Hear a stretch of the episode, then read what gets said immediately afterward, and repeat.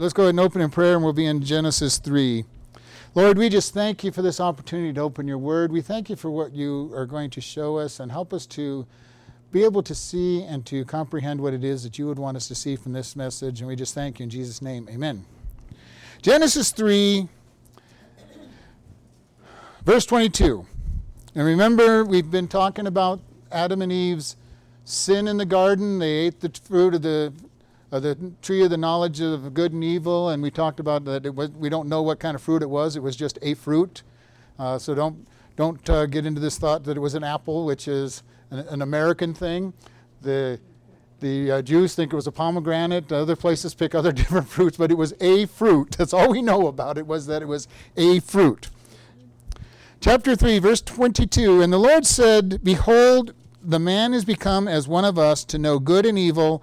And now, lest he put forth his hand and take also of the tree of life to eat and to live forever.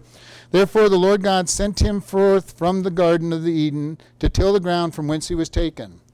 So, today I want to kind of talk about who is the us that he's talking about in, here, in this verse. And when we were talking about the creation of man, we did talk a little bit about this, but we're going to talk today about the Trinity.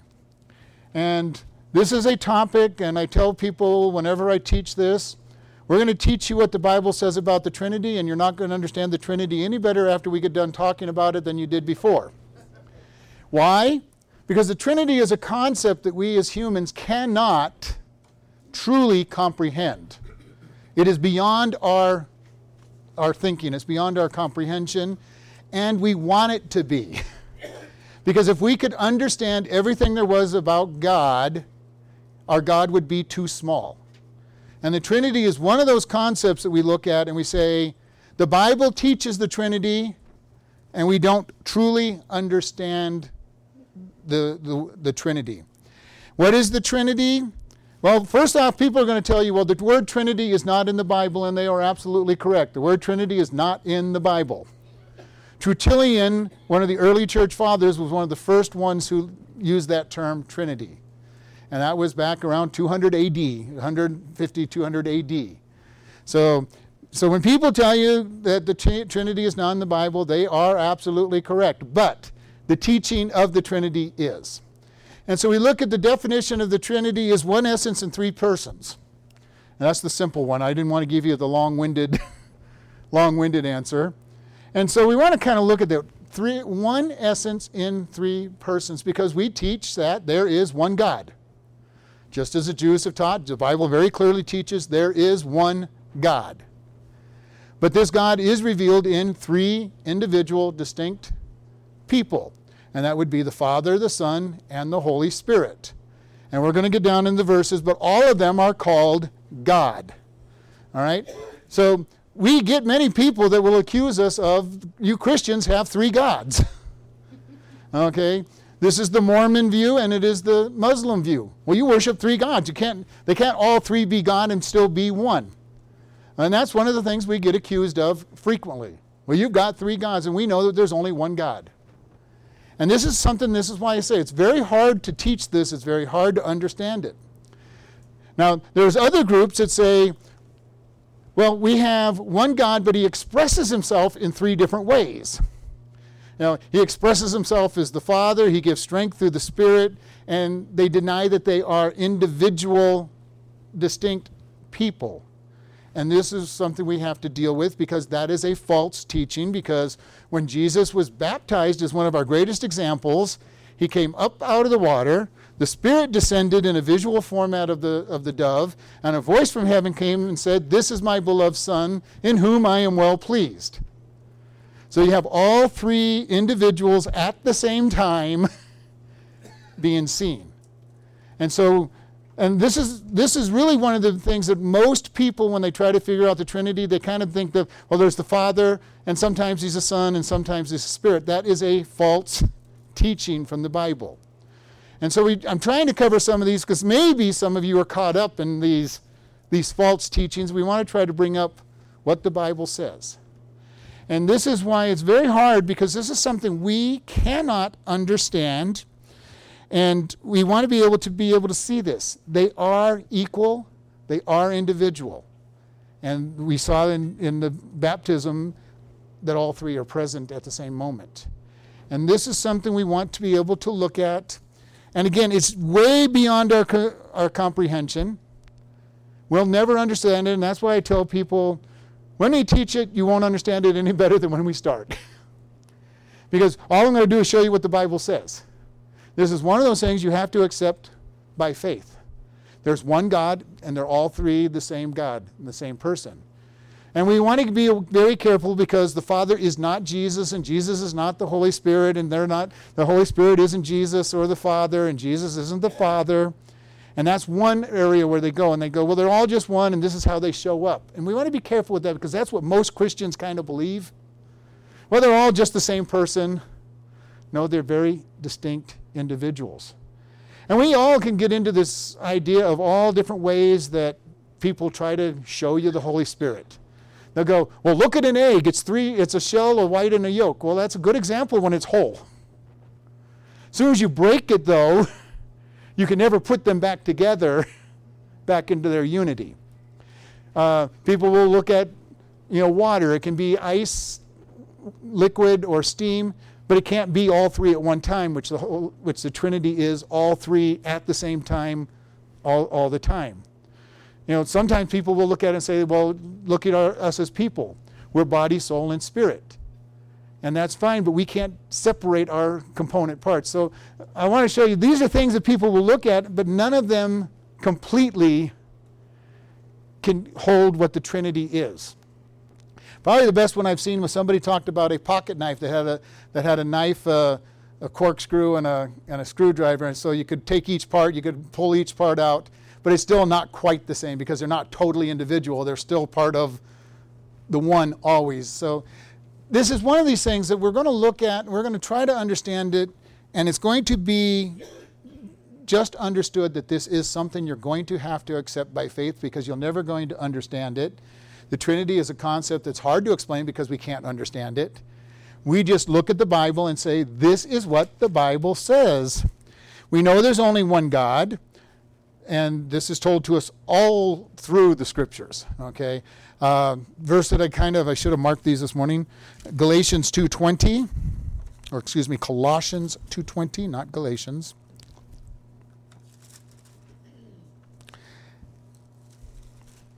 How about 2:9? 2:9. Wherefore God also hath highly exalted him and given him a name which is above every name, that at the name of Jesus every knee should bow of the heaven, things under heaven, things in the earth, and things under the earth, and things that should confess that Jesus Christ is Lord to the glory of God the Father. And so we see this um, idea of one God, uh, that He was the creator. Isaiah chapter 42, I know this one is better. I should have went there first. Can't read my own writing. 43:10. You are my witness, says the Lord, and my servant whom I have chosen, that you may know and believe me and understand that I am He. Before me there is no God formed, neither shall there be after me. So God says He was the only one. He was eternal. He was before. In uh, the Ten Commandments, we're told, You shall have no other gods before me. And it's kind of an interesting word that God gives us. He says over and over, There's one God. One God. And this is this is why when we start teaching about the Trinity, people get confused, and there, you know there are people that actually believe we have three gods, and they're all they're all one. They're they are the same. They've been eternally co co-linked, and we've talked about this when Jesus and the Father and the Spirit got together to decide to create man. Before anybody was around, they were just, they, the three of them were together, and we'll look at the verses, and they were discussing, you know, when we create man, they're going to sin, and what are we going to do? And we've talked about how there was a plan from the moment the man was created that when he failed, not if he failed, but when he failed, because God already knew he was going to fall, and by the way, knew exactly the day and the moment and everything else that he would fall, that the plan was already in place for the Savior to come, become a man, die on this earth. And that was his son that he was sending. And his son agreed to the plan because they were co equal. And this is something we always have to remember. Sometimes people will think, well, you've got the Father. And then you've got the Son who is subordinate to God, and then you've got the Holy Spirit who's subordinate to all of them. No, we're going to look at the verses. They are equal in authority. Now they are submitted to the Father. He has the, the leadership place. And remember, we spent a, a whole lesson on submission is not inferior. Submission is that you're allowing somebody else to make the decisions. And, and when we were in Ephesians, we did a whole lesson on this submission uh, word. And we looked at the fact that Jesus, when he was born, was submitted to Mary and Joseph as his father. Can you imagine that? The Son of God, God himself submitted to a human, human being? Now, you want to talk about, you know, inferiority or superiority, that was quite an interesting, interesting uh, thought. The God of the universe is su- sub- submitting to imperfect human beings as his parents. you know, so whenever you start thinking that submission is a bad word, remember it's not. Okay? It's not a, a problem. The Bible talks about each one of them, the Holy Spirit, God, and the Son, having, they speak, they think, they have will, they act on their own, they can be grieved, they have emotion. All of them are talked about being the creator. All of them are talked about being God, and we're going to look at some of these verses. But I'm trying to lay down the foundation so we understand these uh, this pieces of information. All of them are used by the pronoun he. Anytime that they're using descriptions of any part of them, it's he. Now, one thing that gets me really drives me crazy is when people speak of the Holy Spirit as an it. The Holy Spirit is not an it. it he is God, and He is a personality listed in the scriptures as uh, in the masculine uh, statement. So we want to just be careful of these little things because we want to be very careful. And we're going to look at some of these uh, verses. I'm going to just flip through them because you might want to just write them down. In Philippians 1,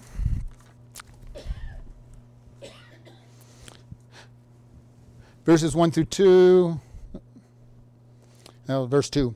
Grace unto you and peace from God our Father and from the Lord Jesus Christ. We see that God the Father is called God. John 1. This is a very strong proof verse of Jesus being, being called the God. Verse 1, and then we're going to jump all the way down to 14. In the beginning was the Word, and the Word was with God, and the Word was God. Verse 14. And the Word was made flesh and dwelt among us, and we beheld his glory, the glory as the only begotten of the Father, full of grace and truth. So we see here, Jesus is called God. And there's many others. I mean, I'm just picking, and if we tried to cover every single verse that each one of these individuals is called God, we'd be here until 3, 4, 5 o'clock tomorrow. and we're not going to stay here that long. So in um, Romans 8, verse 9, but you are not in the flesh, but the Spirit, if so be that the Spirit of God dwell in you. Now, if any man be have not the Spirit of Christ, he is none of his. So we see the Spirit of God. And this, we want to be careful when we see Spirit of God, it is not separating God into Spirit and the Spirit uh, God from the, his position as Father and the Spirit. Also, when you read the angel of the Lord in the Old Testament, when you read angel of the Lord, you can substitute Jesus in there because the angel of the Lord accepts worship. And no angel ever accepts worship. When Abraham met the angel of the Lord telling him about the destruction of Sodom and Gomorrah and the birth of, birth of Isaac, he made a sacrifice, and if you remember, it was accepted, and the angel of the Lord ascended on the smoke. Whenever we see worship happening, because the first thing when you hear, when people bow down to an angel, the first thing is they say, Stand up, I am a servant like you. All right? So when you read angel of the Lord in the Old Testament, plug in Jesus. So it's what we call Christophanies. It's a pre incarnate picture of Jesus in the Old Testament. Jesus was the one that would have walked with Adam and Eve in the Garden of Eden. He would have been the one that met Joshua just before the big battle and said, I've called you. He's the one that, that uh, was in the fiery furnace with Shadrach, Meshach, and Abednego. Uh, he would have been the one that helped shut the lions' mouths with Daniel. He would have, you know, all these pictures of Jesus from those pre-incarnate positions that, and I believe that he was also Melchizedek who met Abraham as he left the battle. And that one's people have disagreed on. Um, Isaiah 64.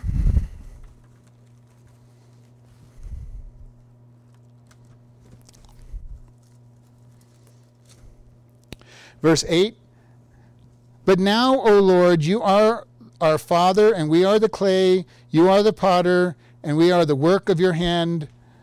Be not wroth, O Lord. Remember your iniquities are, are forever. Behold, we are, behold, see, we beseech you that you, we are your people. So we see the God, the Lord, as creator.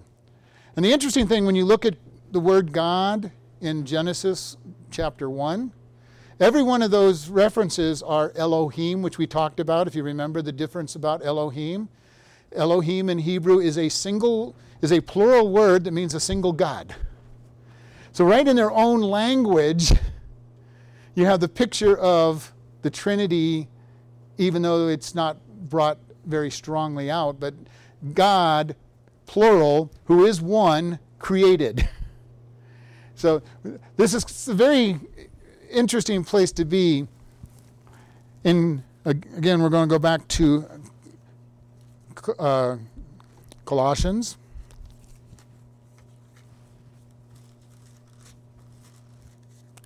Chapter 1, verses 15 through 17.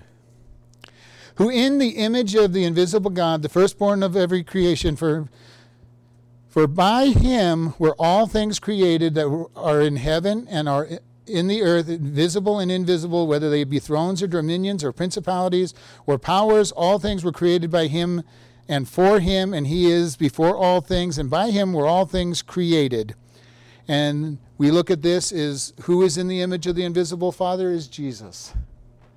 Jesus. And there's other verses that say that Jesus is the one who created everything. He held everything together. And yet we're told that God the Father created everything. So we see this whole, this whole process in the book of Job.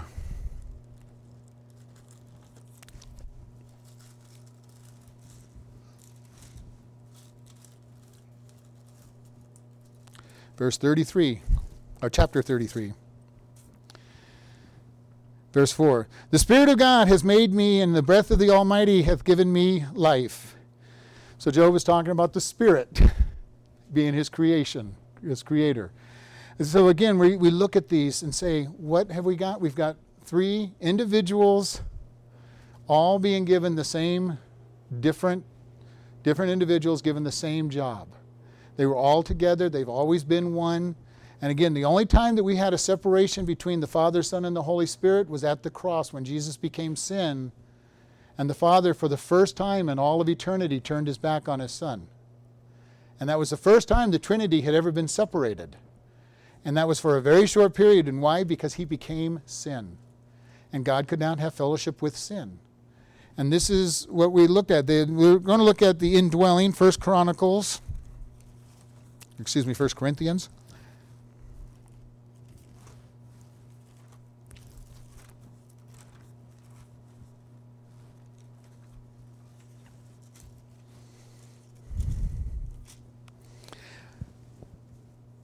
Oh, 2 Corinthians 6:16. By pureness, by knowledge and long suffering, by kindness, by the Holy Spirit, by love unfeigned 16. And what agreement hath the temple of God with idols? For we are the temple of the living God, as God has said, I will dwell in them and walk with them, and I will be their God, and they shall be my people. The Father dwells in us. This is, this is something that we kind of forget. We all think about the Holy Spirit dwelling in us. And, you know, usually that's the first thing we think about. Uh, the Holy Spirit. We're going to go back to Galatians.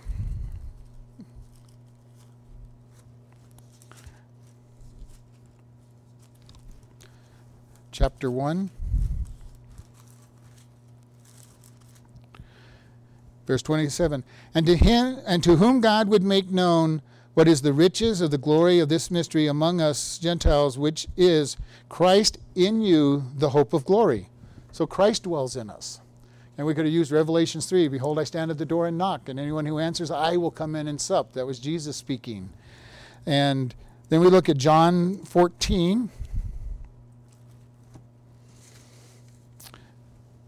Verse 17 Even the Spirit of truth, which, whom the world cannot receive because it see, sees him not, neither knows him, but you know him, for he dwells with you and shall be in you. Do you, you really grab hold of this? When we become a Christian, the entire Trinity dwells within us Father, Son, and Holy Spirit. It says, The fullness of the Godhead bodily dwells within the Lord. He dwells in us, He fills us, He knows us, and lives with us. We are His temple, and every part of God dwells within us. So we want to be careful how we, how we try to divide up the complete view of the Trinity. The omniscience of Him, we're going to go to 1 John. And as I said, these are just a sampling. If you really want to do a study on it, there's lots and lots and lots of verses that you can look at. 320.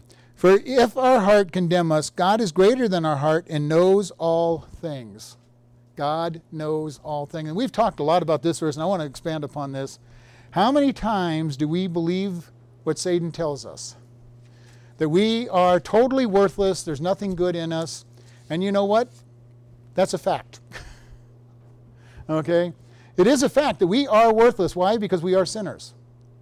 But the truth is that Jesus has covered us with his blood. He's taken our sin away and he has clothed us with his righteousness. So Satan comes along with facts about how terrible we are and all the bad stuff we've done, but the truth is that's not how God sees us. We need to start understanding truth. The truth is when we've accepted Jesus Christ as our Lord and Savior, he lives in us and he has clothed us with his righteousness, and God sees us as perfect. Satan gives us a whole bunch of things that are actually been hidden under the blood. And while they are technically a true fact, they're not true, they're not a true statement because it is not a fact anymore because it is covered in the blood. We as Christians are saints. God sees us as perfect. How many times do we live in a totally defeated life because we're buying into the law lies that Satan says that God sees you as worthless? That is not how he sees us. He has adopted us into his family. He has placed us in his family. He has given us all riches in, in spiritual places. He has given us the power to be victorious. He has crucified the flesh and the sin thereof, and he has buried the sins that we have committed under the blood. How defeated do you want to live? Or do you want to claim the victory that God has given you? We are victorious in Christ. We can do all things in Christ who strengthens us. That includes be successful in temptation because we allow God to be the one inside us going to the door and saying, Okay, Satan, you're not welcome here. But how many times do we carve out niches in our life to say, I like this sin, I don't want to give it up? And we live totally defeated life in some area by our choice. Because I have chosen to live defeated in that life in that part of my life. And I hear all the time uh, the world is real good at teaching us how to how to excuse this thing. This is just the way I am. This is the way I've always been. I have a disease. I can't help myself. You know, my, my father and my mother, my grandfather, my great grandfather, they were all this way, so this is the way I am. We come in with all kinds of lies and acceptance of these things, and God is saying, Quit living that way. You are in a new family. We have been adopted. We have been taken out of the, the slave pits and brought right into the kingdom of God, into His family. And we are no longer slaves and worthless. We are princes and princesses in the royal family. That should affect the way we live when it comes to making decisions before God. We are no longer worthless in his eyes. We've been put into the family. Can you imagine a prince or a princess putting on rags every morning and, and, and going out and going down to the slums and just hanging around because they think they don't have anything? That wouldn't happen. Yet we try to do that in our own life so often. Live in the defeat of who we think we are because Satan has done a good job lying to us. All right, back to back to omniscience. we have the Father, John 16.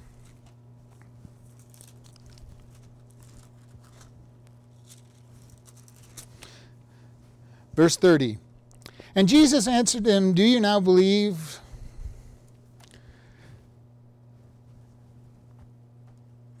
Actually, this doesn't make.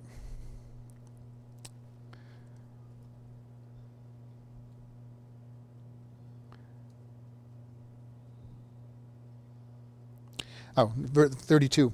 Behold, the hour comes, yea, is now come, that you shall be scattered, every man to his own, and shall leave me alone. And yet I am not alone, because the Father is with me. And this still isn't what I wanted. But anyway, we know the verses where Jesus answered, you know, answered the scribes and Pharisees, and so often it said, because he knew their thoughts. He knew, he knew what they were planning. And so he, he was omniscient. He knew what was going on.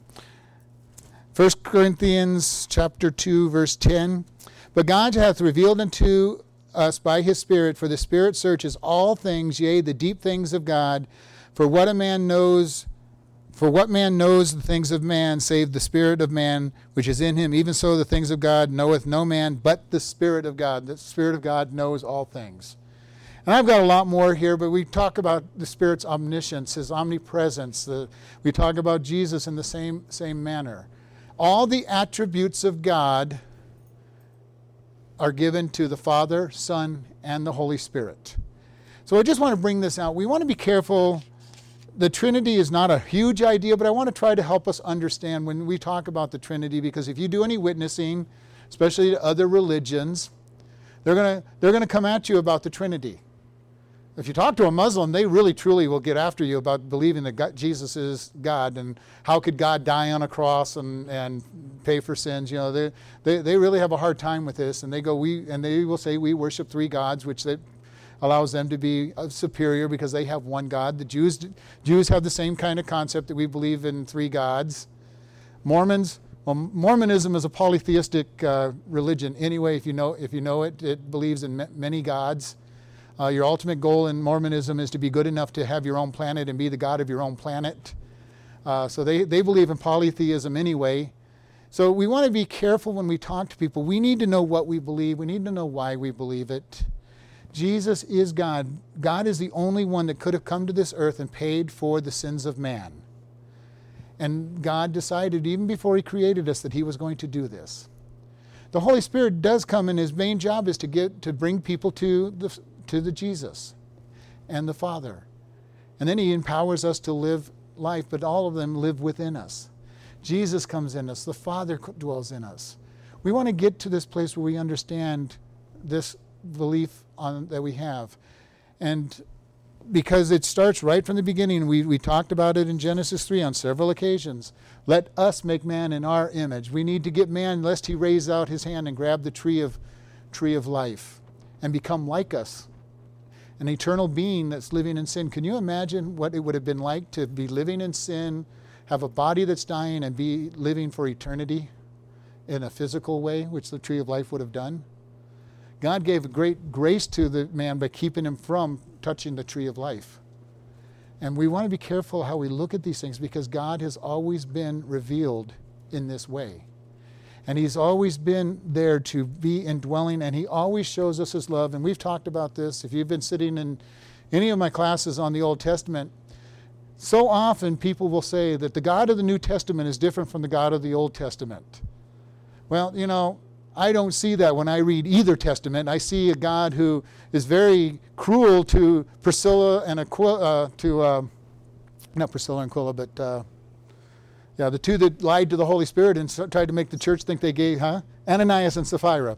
I knew I had the wrong name when I was saying Ananias and Sapphira, and they go, hey, God, uh, people, we, we, we sold our property, and here's all the money. They were struck dead. Sounds a lot like the God of the Old Testament that struck people dead for lying to God. but you know, the grace of God is so prevalent in the, in the Old Testament. Protected Noah from destruction when he was going to destroy the whole world.